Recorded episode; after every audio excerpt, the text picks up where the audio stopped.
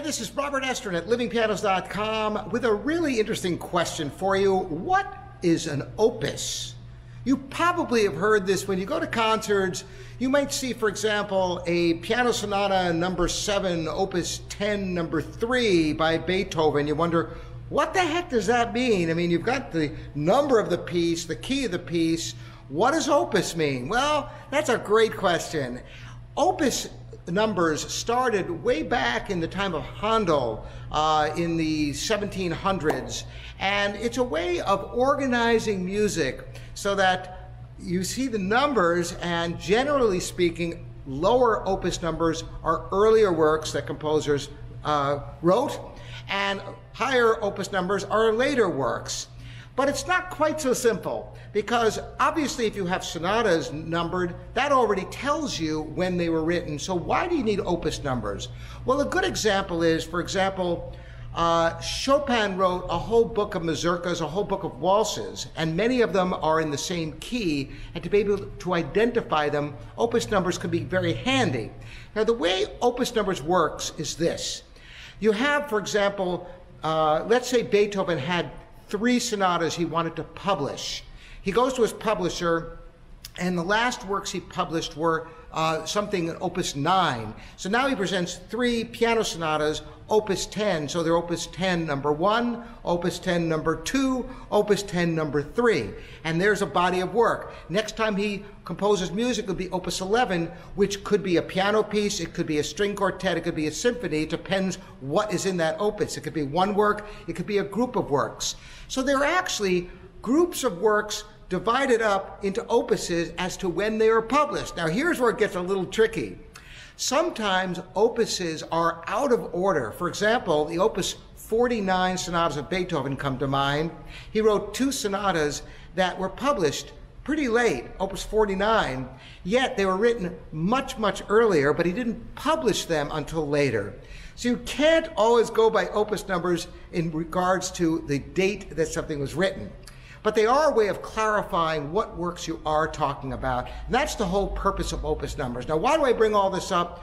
Well, it's a little personal story. Years and years ago, I composed a piece, and it was kind of a mammoth work for synthesizers, digital pianos, and a, a, whole host of other technologies. And I called it Opus One because I thought it was a cool name. Well, I just did an improvisation just in my living room, just kind of hit. I was just away in Portland, Oregon, visiting my daughter, and I hadn't touched the piano in a few days, and I just came in, hit record, and sat down, and I'm calling it Opus 2 for you. And that is what is about to follow. I hope you enjoy it. Here's the music for you Opus 2 of Robert Estrin.